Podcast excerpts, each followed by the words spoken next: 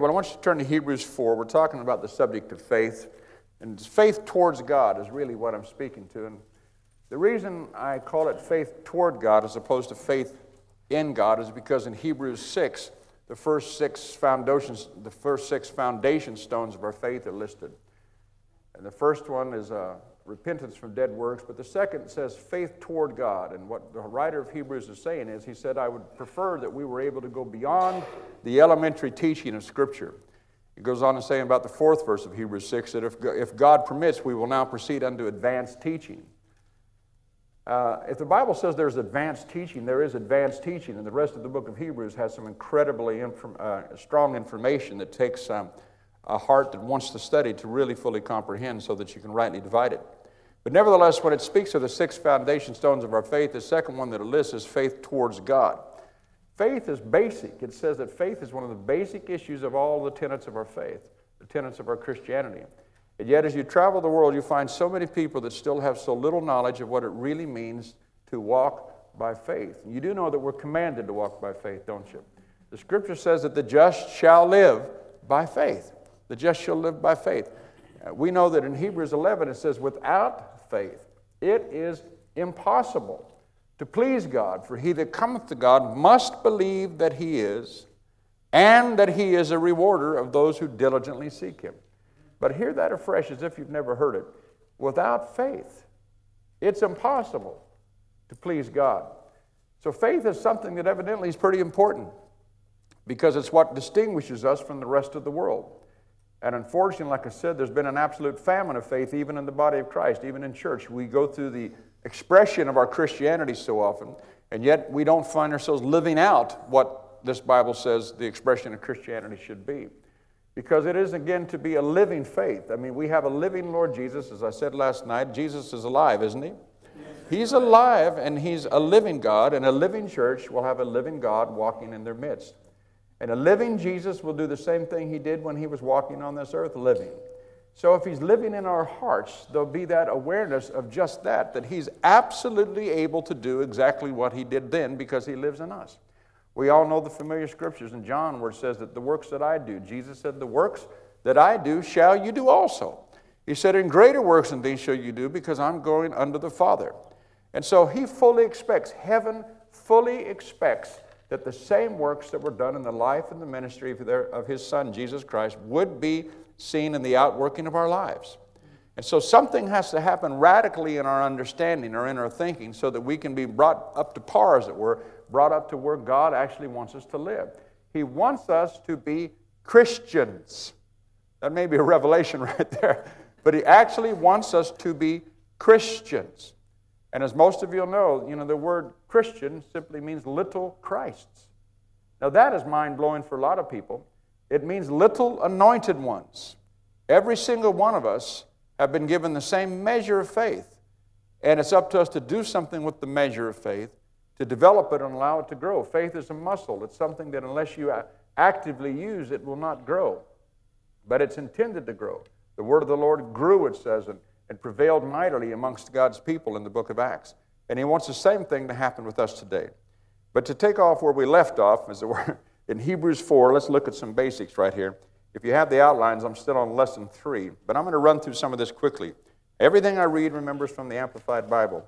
But in Hebrews chapter 4, the first two verses, it says this Therefore, while the promise of entering his rest still holds and is offered today, let us be afraid to distrust it, lest any of you should think he has come too late and has come short of reaching it. For indeed, verse 2, now listen, for indeed we have had the glad tidings, the gospel of God, proclaimed to us just as truly as they, the Israelites of old, did when the good news of deliverance from bondage came to them. But the message they heard did not benefit them because it was not mixed with faith. Then in the Amplified, it says, it always says this next to the word faith in the Amplified Bible. It has in brackets, with the leaning of the entire personality on God in absolute trust and confidence in His power, wisdom, and goodness. And then it says, by those who heard it. So let me read it again. But the message they heard did not benefit them because it was not mixed with faith in them that heard it, neither were they united in faith with the ones Joshua and Caleb who heard and did believe. So, very simply, if you hear it again, the scripture says in the King James, unto us, this is how it's quoted in the King James. And this is why I used to call this whole message unto us and unto them. And I'm going to read through the outline rather quickly. Unto us as well as unto them. Everybody say us and them. Because in the whole church of the Lord Jesus Christ, there, that, that is the two major divisions there's us and there's them. For unto us as well as unto them was the word preached. The same word. Everybody say the same word. The same word was preached to all people. Jesus Christ did not change his message because of the different churches or areas he went into. He had one message. For unto us, as well as unto them, was the word preached. But the word preached did not profit them, not being mixed with faith in them that heard it. So the issue is that God's promises are to all, God's word is the same to all, but the problem is never with the word of God, as it were, in, as far as in its, in, in its sanctity and the strength of what God's word really says. The issue is in whether or not people hear it and receive it and mix faith with it. So the issue is not the message as much as it is the hearer or the receiver. Now, let me just read through the outline here. And again, uh, we'll come back to this. Why hasn't our faith been more effective in our relationship with Jesus? Because God has promised us that anything we find in His Word, in other words, His will, is available to us through our faith. We know that Romans 10 17 says, So then faith cometh by hearing, and hearing by the Word of God. The more you hear God's Word in an area, the more opportunity you have for faith in that area. Faith is a release toward God that He will do what He said He would do. Why are some healed and some not? Why are some baptized with the Holy Ghost and some not? Why are some people's needs met and some people's needs not met? And it all comes back to Hebrews 4 2. Because the word preached has to be mixed with faith in them that hear it. Now that's so simplistic, but uh, again, I'm asking us pr- prayerfully that we will hear that. So many people are waiting for God to do something. Now just think about it in the most simplistic terms. Well, if God would do it, I will go there. Or if God would do this. Everybody's waiting for God to do something. But God's already given His commandments. God's already given His word some 2,000 years ago through His Son, Jesus Christ. And then through the word and the acts of the apostles that also said that we would be saved through their word. And He's waiting for us to do something. It's just that simple. Everybody's waiting for God. God's waiting for us. That's why a lot of people go their whole lives and never really see the fruit that they know the Bible says could be or should be forthcoming. People have mistaught, and I know I often get in trouble when I go in this direction, but so many people misteach the sovereignty of God. They talk about how God is sovereign. It's true, God is sovereign. But in God's sovereignty, He's put all things into the hands of man. Now think about that. You know, if God is sovereign the way some people teach them, then why, when why, when Moses came out and led the people of Israel out of Egypt, why doesn't Moses just part the Red Sea? Or rather, God just part the Red Sea himself? Think about some of the simplest of things. Every single act of miraculous deliverance you find, even in the Old Covenant, God has to find a man somewhere that will cooperate with him. Now, just, just hear that. God, why doesn't God, why does God have to speak to Moses and say, Moses, stretch forth your rod over the sea and divide it? Why doesn't God just divide it? You hear what I'm trying to say? God's sovereign, isn't He? Isn't He? God is sovereign. But you see, people don't really understand what happened in the fall. They don't really understand that this world was turned over into the hands of a, a fallen man. And the only way God can get back into work into this earth is when somebody who understands the plan of redemption begins to take advantage of the covenant that God has offered, and through the covenant begin to release the will of God in the earth. Hallelujah. So God has to speak to a man, and God speaks to Moses and says, Moses, stretch forth your hand over the sea and divide it.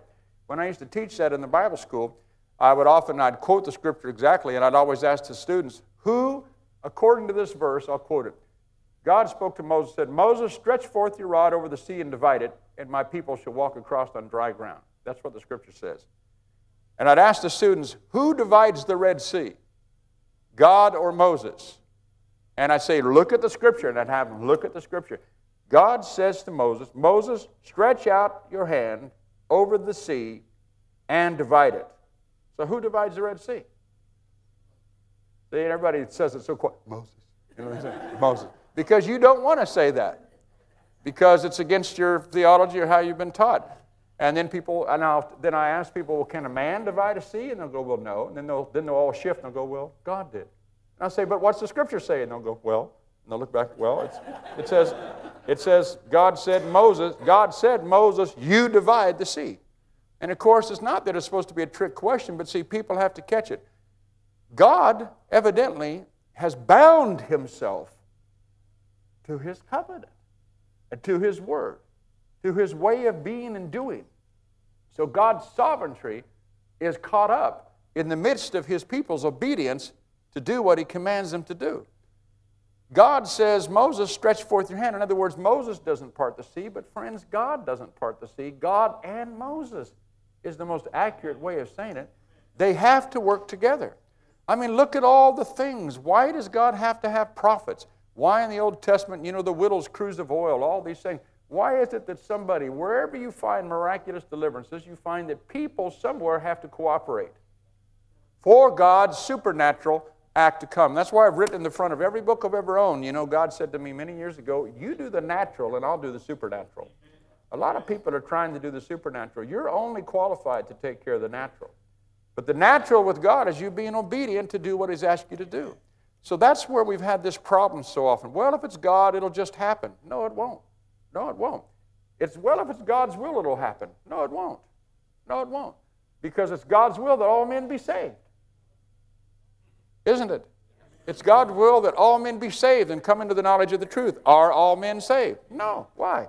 Because man has to move towards what God has made available. And that's where the other basic principle of faith, it's got to be driven into our hearts.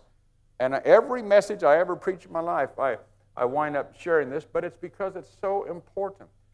As far as it speaks about faith, remember the basic truth of Ephesians 2.8. Ephesians 2.8 says this, For by grace are you saved through faith. Remember? Not of works, lest any man should boast. So you're saved by grace but through faith. And so, what this basic principle is, now listen to me afresh. Remember, everything God does, He does according to a, a, a, principle and based upon a pattern. Actually, according to a pattern and based upon a principle. Everything God does. Whatever God's grace, act like you've never heard this before. Whatever God's grace has made available, faith must obtain. Now, did you hear that? But did you really? And I always share is everybody outside of this building potentially saved? Is everybody in this surround? Is everybody in England potentially saved? Yes. Why? Talk to me. Why? Because the grace of God has been released in the redemptive work of Jesus Christ of Nazareth. Hallelujah. Hasn't it? So, really catch this. The grace of God has been released in this whole planet. Whosoever will call upon the name of the Lord shall be saved. Whosoever. But why aren't they all saved? Is the capacity for salvation there? Yeah. But why aren't they all saved? Because you have to move towards what grace has made available and by faith appropriate to yourself that which has been made available through the redemptive work of God in Christ Jesus, the grace of God. Hallelujah. But see, this is a basic principle. Everything that God has made available through the grace that came to planet Earth in the person of Jesus Christ, you have to move toward it and by faith appropriate it to yourself. This is why it's desperately important that we continue to teach and why I said God's breathing so hard again on this message. The world, though the body, where the world needs a church who knows who they are. You know, they don't need a church that has all this mingled seed where half of them believe this and half of them believe that and the rest of them don't believe zip. You know what I mean?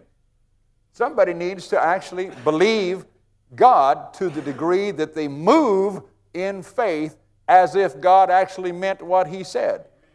As if they actually had faith that if they walk in, in obedience to what he's asked them to do, if they do what it takes to do in the natural, that God will kick in and do his part in the supernatural. Like it's teaching about healing. Like I said, God's word commands us to lay hands on the sick. And he said they will recover. Our part is to take these two mitts at the end of our arms, lay them on people, and he said, Recovery will begin in my name.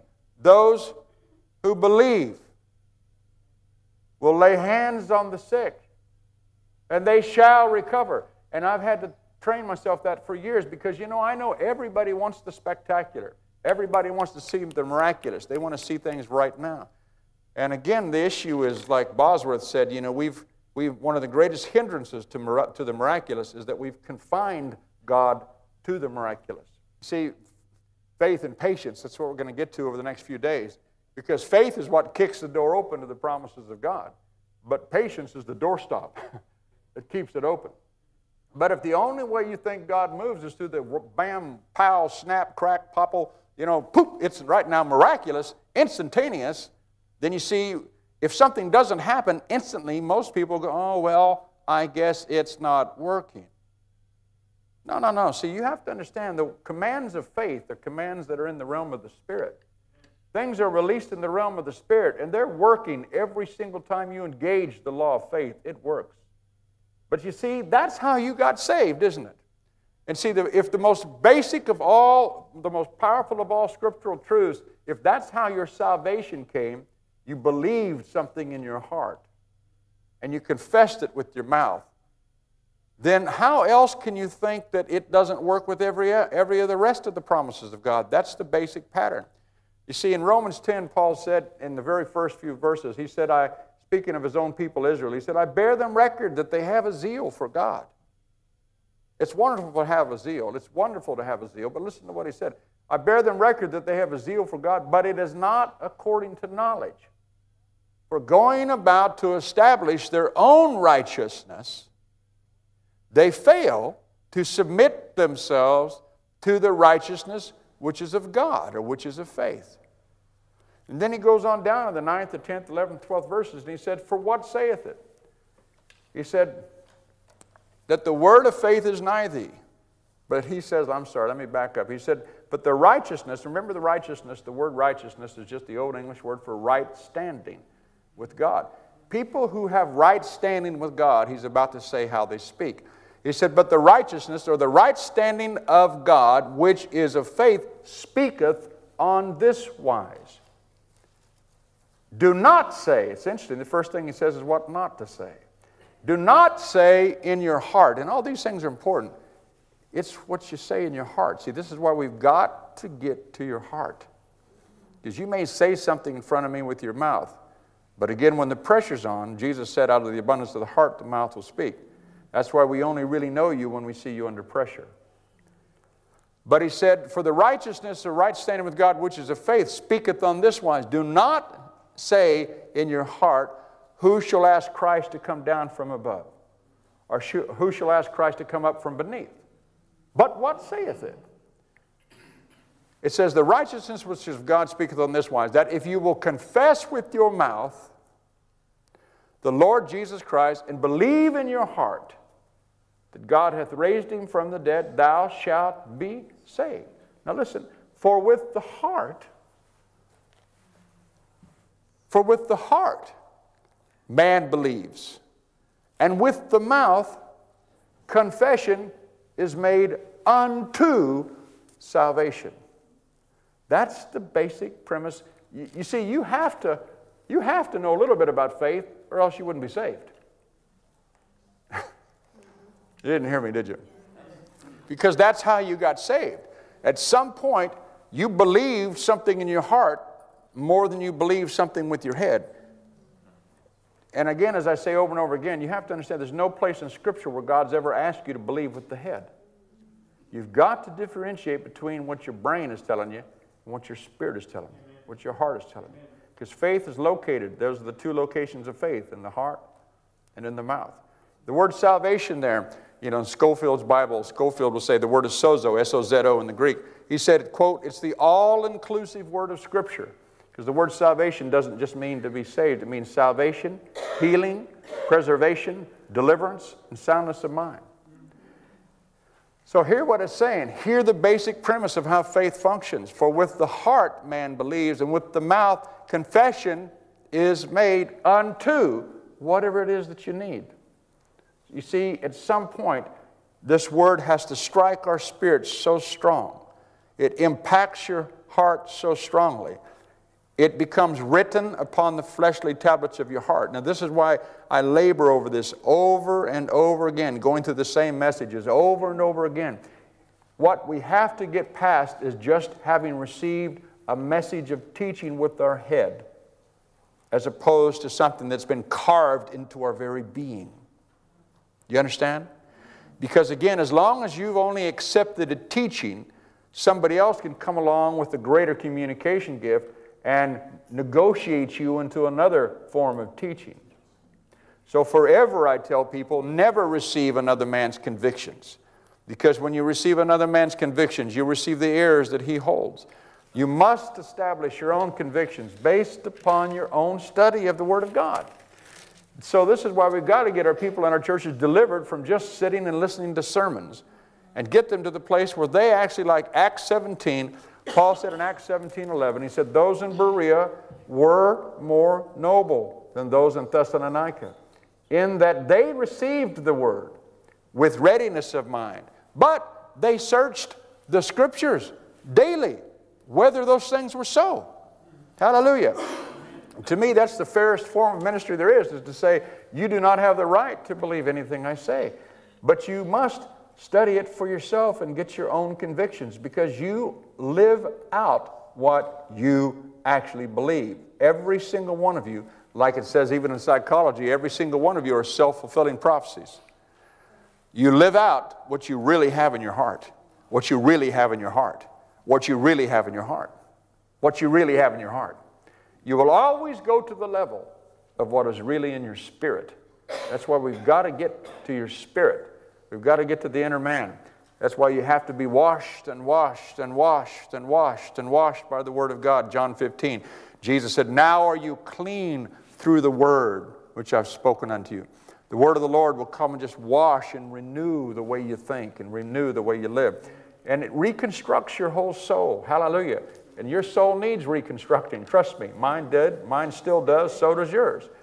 But like Paul said, in the midst of these things, when you begin to see this, Paul said again, Do not let me become your enemy because I tell you the truth. So back to this, he said, Why are some healed and some not? Why do some get free and some don't?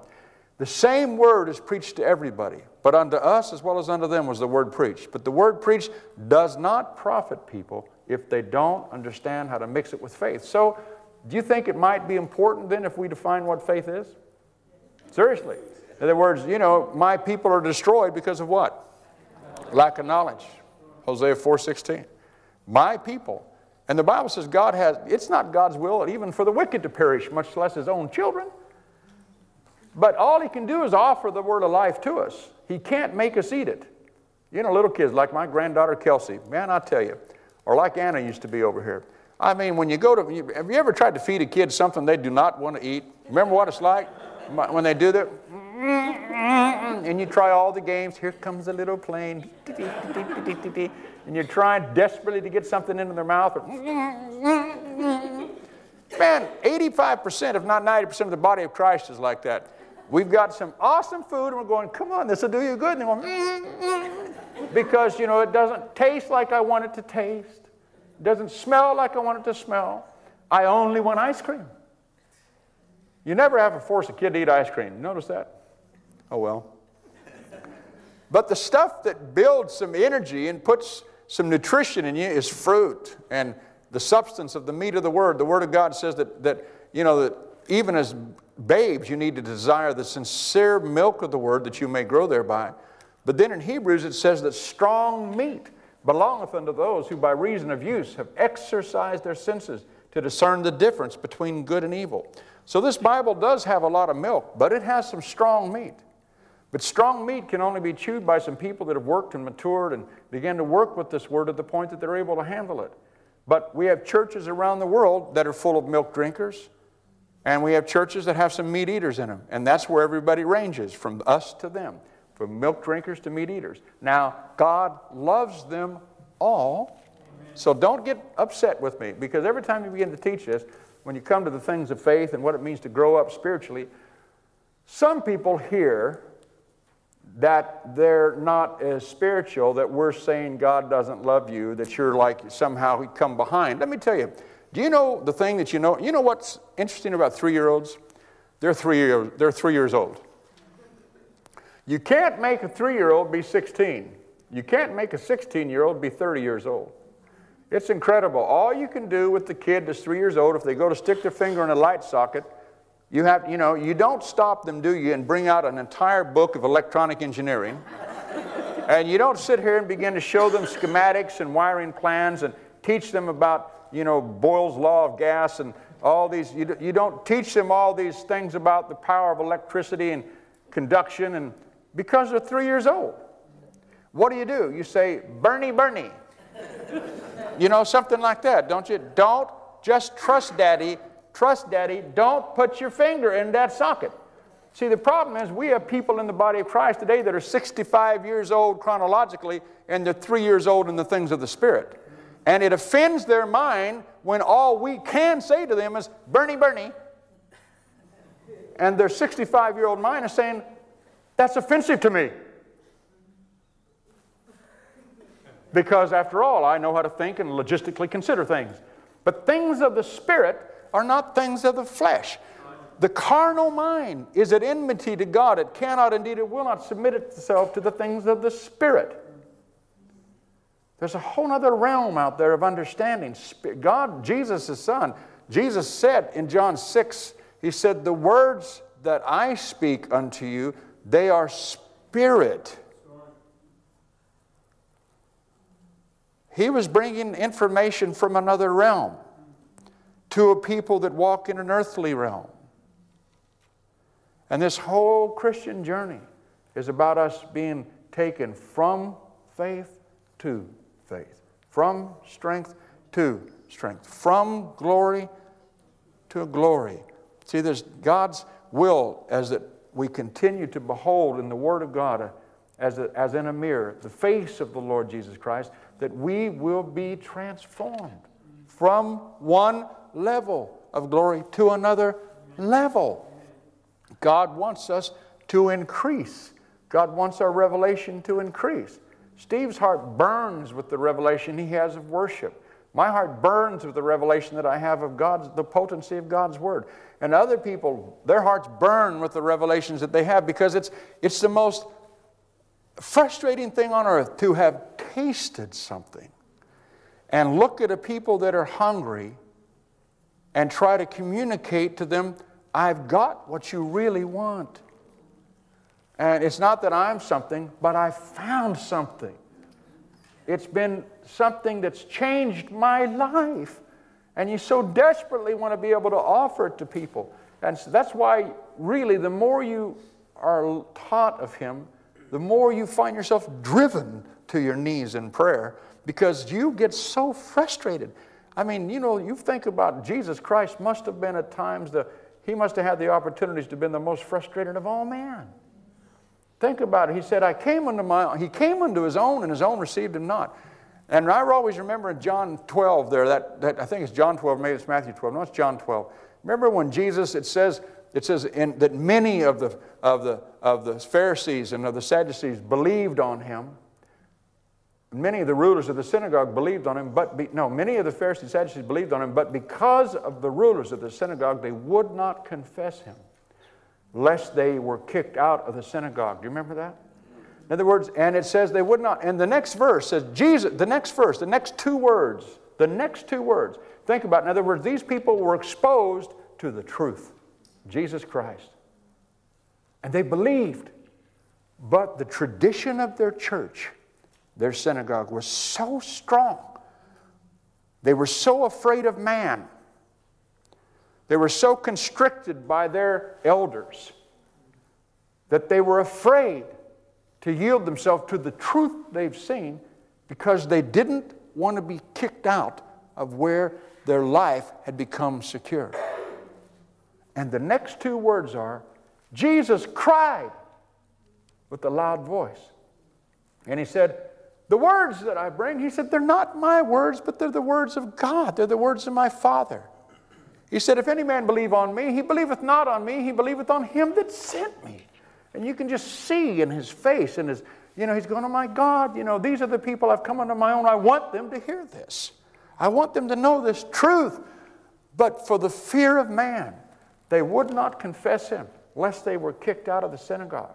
I, I know that I know that I know that the Lamb of God's heart broke many times before he went to the cross as he looked into these and he knew. Can you imagine walking and all you've got is truth? You're not trying to lift yourself up. All you're wanting to do is bring life and light and liberty. You know that's your call, that's your commission, that's all you want to do. And people, even those sometimes who will hear, won't abide because they're afraid of what others think.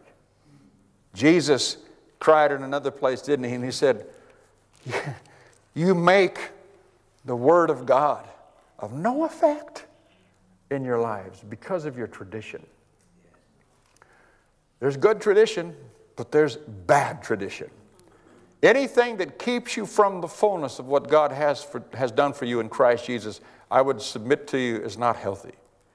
But again, you will never know that if you are confined only by the sermons that you've heard and you're not adventurous enough to study God's Word for yourself and say, well, a lot of people say this, a lot of incredible communicators have written this, but what does the Word say? Does it not say that Jesus Christ is the same yesterday, today, and forever? Doesn't it? You know, it actually tells you right there in that verse. So many people quote Hebrews 13 8 but they don't know the verse before that and the verse after that. Hebrews 13 7 says, it speaks of those who you're to follow. And he says, uh, follow those, it says, whose conversation consider. He said, considering the end of their conversation, which is Jesus Christ, the same yesterday, today, and forever. In other words, it tells you right there the people that you're supposed to follow are the people that are preaching that Jesus Christ is the same yesterday, today, and forever. In other words, like I always say, if, if he was healing yesterday, my friends, he's healing today. Somebody say yes, yes. amen, because it's the truth. If he was delivering yesterday, he's delivering today. The next verse says, Be not led about by any other doctrine. Hallelujah. So, what are we to do? Preach stuff that just tickle your ears? Or what are we to say, There is another place? But just because some people have butchered the message of faith, like we said last night, don't throw the whole message away because of how some people have maybe distorted it. This is why I repeat again. See, get to the Bible yourself. Get to the Bible yourself.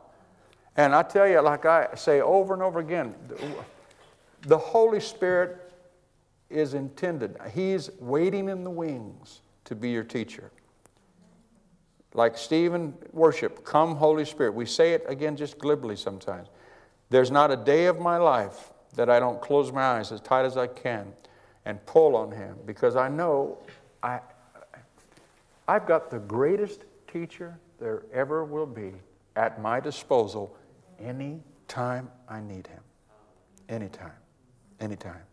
Everybody wants to ask us questions, and I understand that. People that were my elders in the in the body of Christ, of course, they had insight in things and I'd ask them questions. But at some point, I remember this, one of my teachers used to make me so mad, this guy. I'd go to him with what I thought was one of my deep revelations, you know, and I'd sit in front of him. And I'd say, well, you know, the word, da, da, da, I mean, the Bible, what do you think? And I'd go, what do you think, Eddie? I'd go, this guy, Eddie, Eddie Duncan, so many years ago. And I said, what do you think about this? And he'd just sit back in his chair and he'd look at me and say, well, what's the Bible say? And I'd say, Well, I know the Bible says this, but I want to know what your opinion. What do you think? And I'd go on, and Eddie just sit back. He wouldn't say a word. He'd just go, when he'd answer me, he'd go, What's the Bible say? And I go, Well, I know what the Bible says, but I mean, I want to hear that. You know, I want to hear all this. I want to hear all this stuff that you got. You know, tell me all this stuff. And he'd sit back and go, What's the Bible say? Made me so mad. because I wanted all this conversation. But what he was doing, you know, he was driving me to something. He was forcing me. He was loving me. He was making me go to the Bible and have something called a personal relationship with, with God and His Word. You know, I'm not saying, you see, don't misunderstand me. I love fellowshipping with people of like precious faith. But there comes a time in every believer's life when you have to receive it. Well, you don't have to, but I tell you, you're missing one of the best deals ever offered, where you actually begin to say, Holy Spirit, teach me. You show me. And the thing about the Holy Ghost is that He will teach you in a language that you will understand. He won't pontificate. He'll speak to you in a language that will be something that you'll hear. And so, whatever the questions are, the hard sayings of Christ, things that I don't immediately see or understand, I've just said, Holy Spirit, teach me. And I then use faith and say, Father, in Jesus' name, I believe I receive information concerning that passage. I mean, there's a lot of passages in the Bible right now that throw me. I have no idea. And I, just the other day, I was looking at something I just said, I just, this is what I've done all of my life. I just said, Lord, I have no idea what you mean by this. Would you please teach me? But I've learned to do this over the years. In Jesus' name, Holy Spirit, teach me. Please teach me. Teach me about this. And I've learned to then take it and say, I, I receive wisdom about that in Jesus' name. And then I always do this. Now I cast the care of this on you. And I set it aside, as it were. I put it on a spiritual shelf. Because I've watched over the years, you know, the Holy Ghost knows when you need to know things more than you do. And I've watched him maybe just a week later, a month later. Sometimes it's been five years later, but it's so interesting. Every single time he's done it, when he's shown me something about a scripture that I hadn't seen before, it's as if I was transported back into time to the instant I asked him.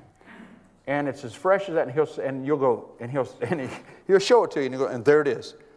And you realize when he shows you something, you never would have understood it before. You never would have comprehended it before. Jesus himself in John, remember 13, said, You do not understand what I'm doing right now, but you will understand later when he was washing their feet. So unto us as well as unto them was the word preached. But the word preached didn't profit people, not being mixed with faith in them that heard it. And again, it's by grace that you're saved through faith, not of works, lest any man should boast. Everything that God's made available, you have to appropriate by faith. Otherwise, why didn't He just save everybody? Did you, now let's jump back to, did you really hear that?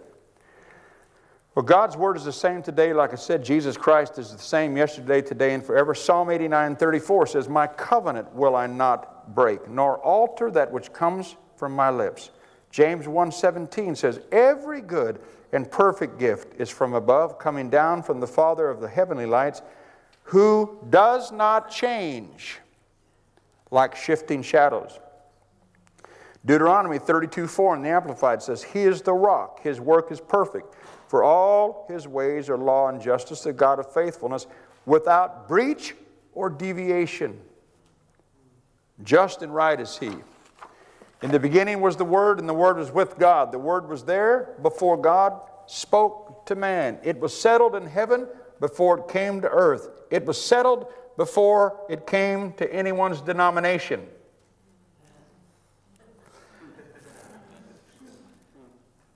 God's word is settled in heaven. No matter what our denominations define it, God's word, God's pure word has been settled in heaven. 2 Peter 1:20 says, "No word of God is of any private interpretation. It's for whosoever will." Here's why again some do and some don't believe, why some will receive and some won't. For unto us was the gospel preached as well as unto them. Was there a difference in the gospel? That was preached to them? No. It was the same word preached to both. Jesus did not change or alter his teachings depending upon what church he went to. The 2 Corinthians 11, verse 2 and 3 is where I really left off last time. And I'm just going to quote it. It's a powerful word study. I didn't bring it with me. I should have, but I, part of it I can give you anyhow off the cuff. But 2 Corinthians 11, verse 2 and 3, Paul shares some, it's a powerful few scriptures. He said, I am, for I am jealous over you with a godly jealousy. For I have espoused you to one husband, that I may present you as a chaste virgin to Christ. But now listen to what verse 3 says. But I fear, lest by any means, as the serpent beguiled Eve through his subtlety that your minds should be corrupted from the simplicity that is in Christ. The next verse says, For if some come to you preaching another gospel, which is not the gospel, or another Jesus, what is not, which is not Jesus, he says, let him be accursed. And you have to understand what Paul was really saying as he was teaching at the church of Corinth. That was a strong, the next strongest language that he ever used, the strongest being in the book of Galatians when he spoke at the province of Galatia.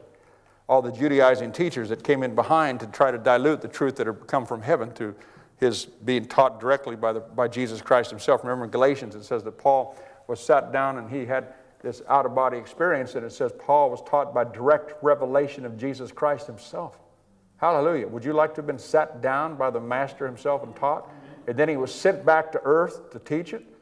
And talk about the opportunity for frustration. Heard things that were unlawful to man to, for man to utter. And I always laugh because I always think to myself, the stuff that he was given was pretty heavy. Yeah. You know, you have to think Peter spoke about Paul's writings and said many people wrestle these things to their own destruction because some of them are hard to be understood. And they are. But you can understand them, but I repeat, you don't get real deep biblical understanding by just looking at the top all the time. If you want the mother lode, you have to dig deep.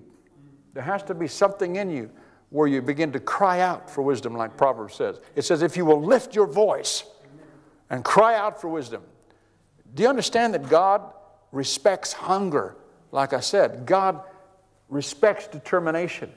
God respects. There's something about that that tantalizes his heart, the Father's heart. And a father has no greater joy than to hear that his children walk in truth and want truth. Nothing delights the heart of a father more than to see his children really want to learn.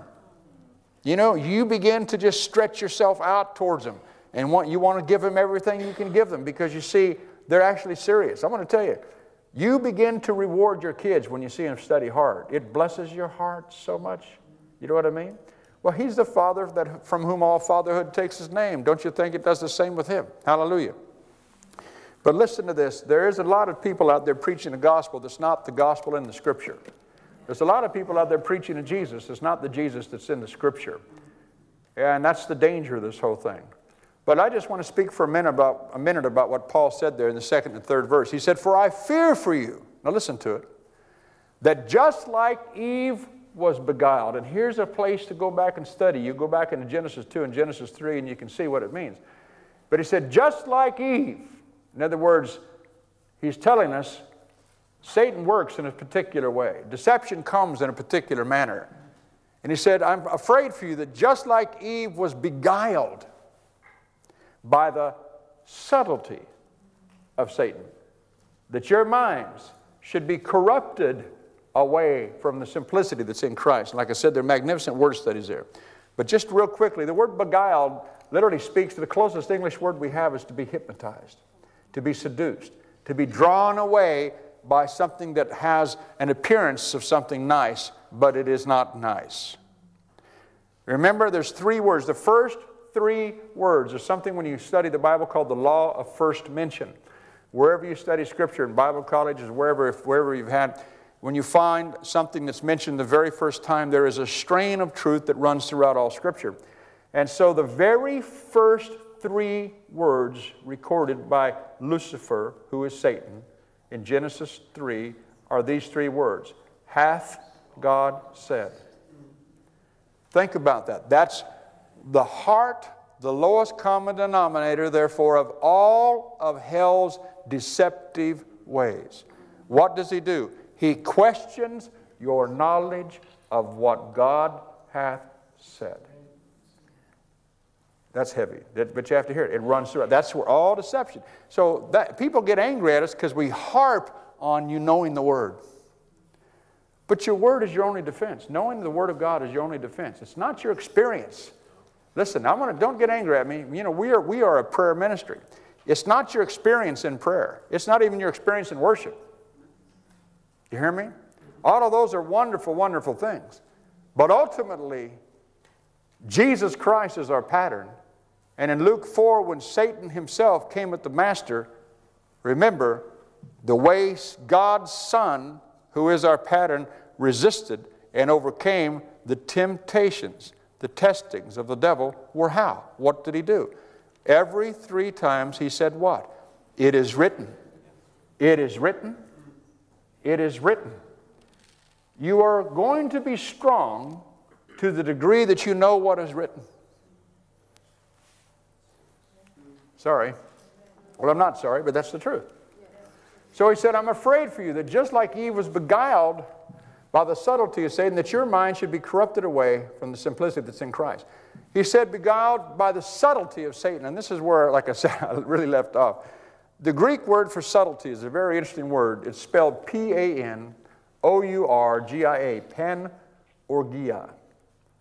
And it was an interesting word the first time I studied it many, many years ago because ultimately, to get to the point, because we're going to have to stop here in just a few minutes, it speaks of the art of sophistry. Now, in those days, I had no idea what sophistry was S O P H I S T R Y, sophists.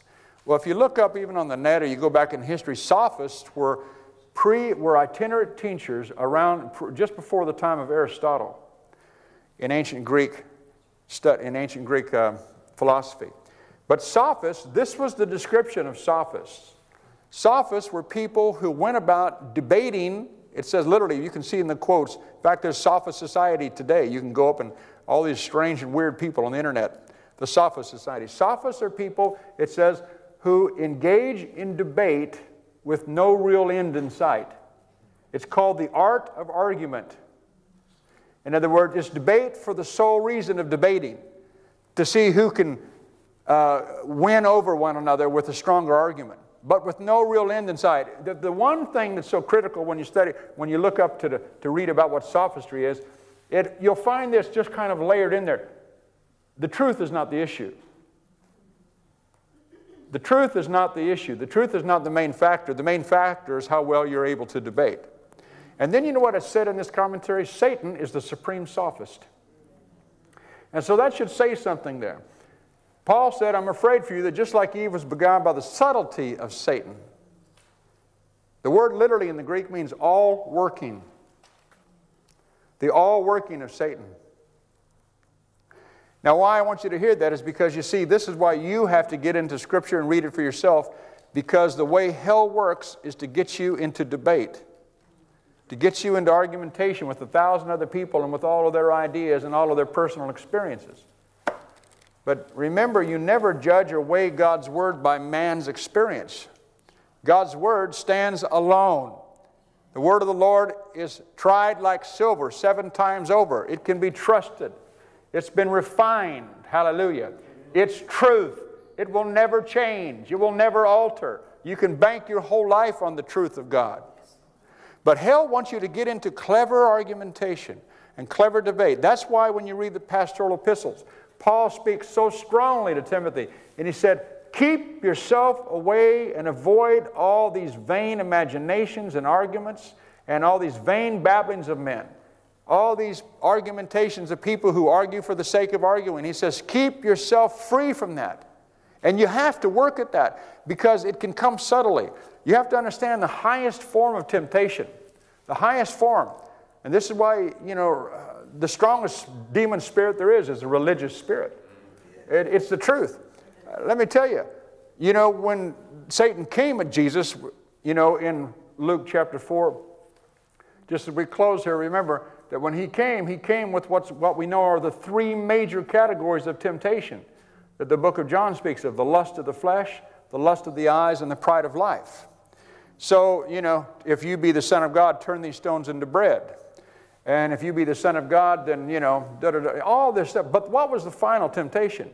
Do you remember how Satan tempted Jesus? Satan quotes the Bible.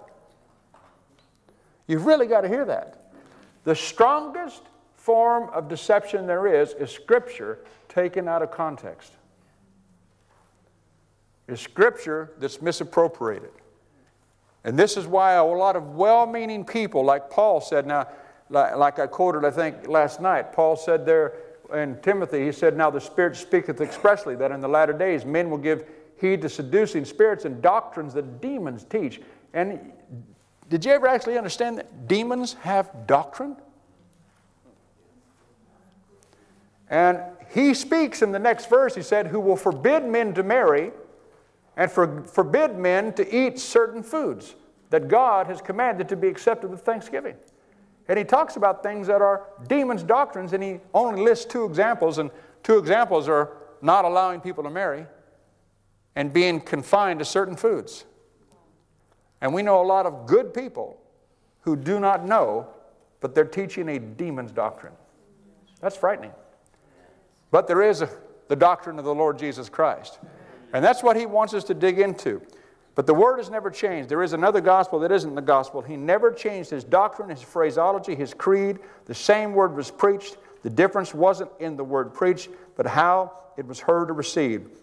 Remember always hearing about, well, you know what they say. You'll stop paying attention to what they say when you find out who they are. They are them. that are in Hebrews 4 2, the ones who don't profit from the Word of God, the ones who say it passed away, it's not for today, that heaven and earth, but God's Word says heaven and earth shall pass away, but my Word shall not pass away. They don't mix it with faith. They believe it's God's will to save everybody, but they don't believe it's God's will to heal everybody.